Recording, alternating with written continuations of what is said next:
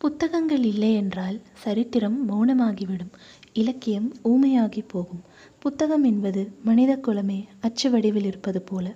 இது நான் புத்தகத்தை பற்றி படித்த ஒரு சின்ன கவிதை. புரட்சி பாதையில் கை துப்பாக்கிகளை விட பெரிய ஆயுதங்கள் புத்தகங்களே. இது லெனின் சொன்னது. இவ்வளவு அழகான எக்ஸ்பீரியன்ஸை தரக்கூடிய புத்தகங்களை எப்படி நம்ம வாசிக்கிறது? வாசிப்பு பழக்கத்தை நம்ம எங்கேருந்து ஆரம்பிக்கலாம்? நான் புத்தகம் வாசிக்கும்போது என்னோட அனுபவங்கள் எப்படி இருந்துச்சு? ஒரு சின்ன உதாரணம் சொல்கிறேன் எனக்கு ஒரு அரசியல் தலைவரை ரொம்ப பிடிக்கும்.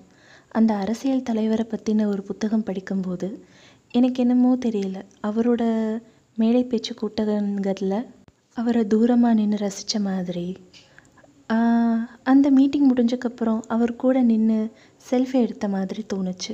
இந்த மாதிரி நல்ல அனுபவங்கள் தரக்கூடிய புத்தகத்தை எப்படி செலக்ட் பண்ணுறது அப்படின்னு தொடர்ந்து நான் பதிவிட போகிறேன் நான் வாசித்த நல்ல புத்தகங்கள் பற்றி உங்களுக்கு சொல்ல போகிறேன் சுருக்கமாக சொல்லணுன்னா புக் ரெக்கமெண்டேஷன்ஸ் ஸ்டேட்யூண்ட்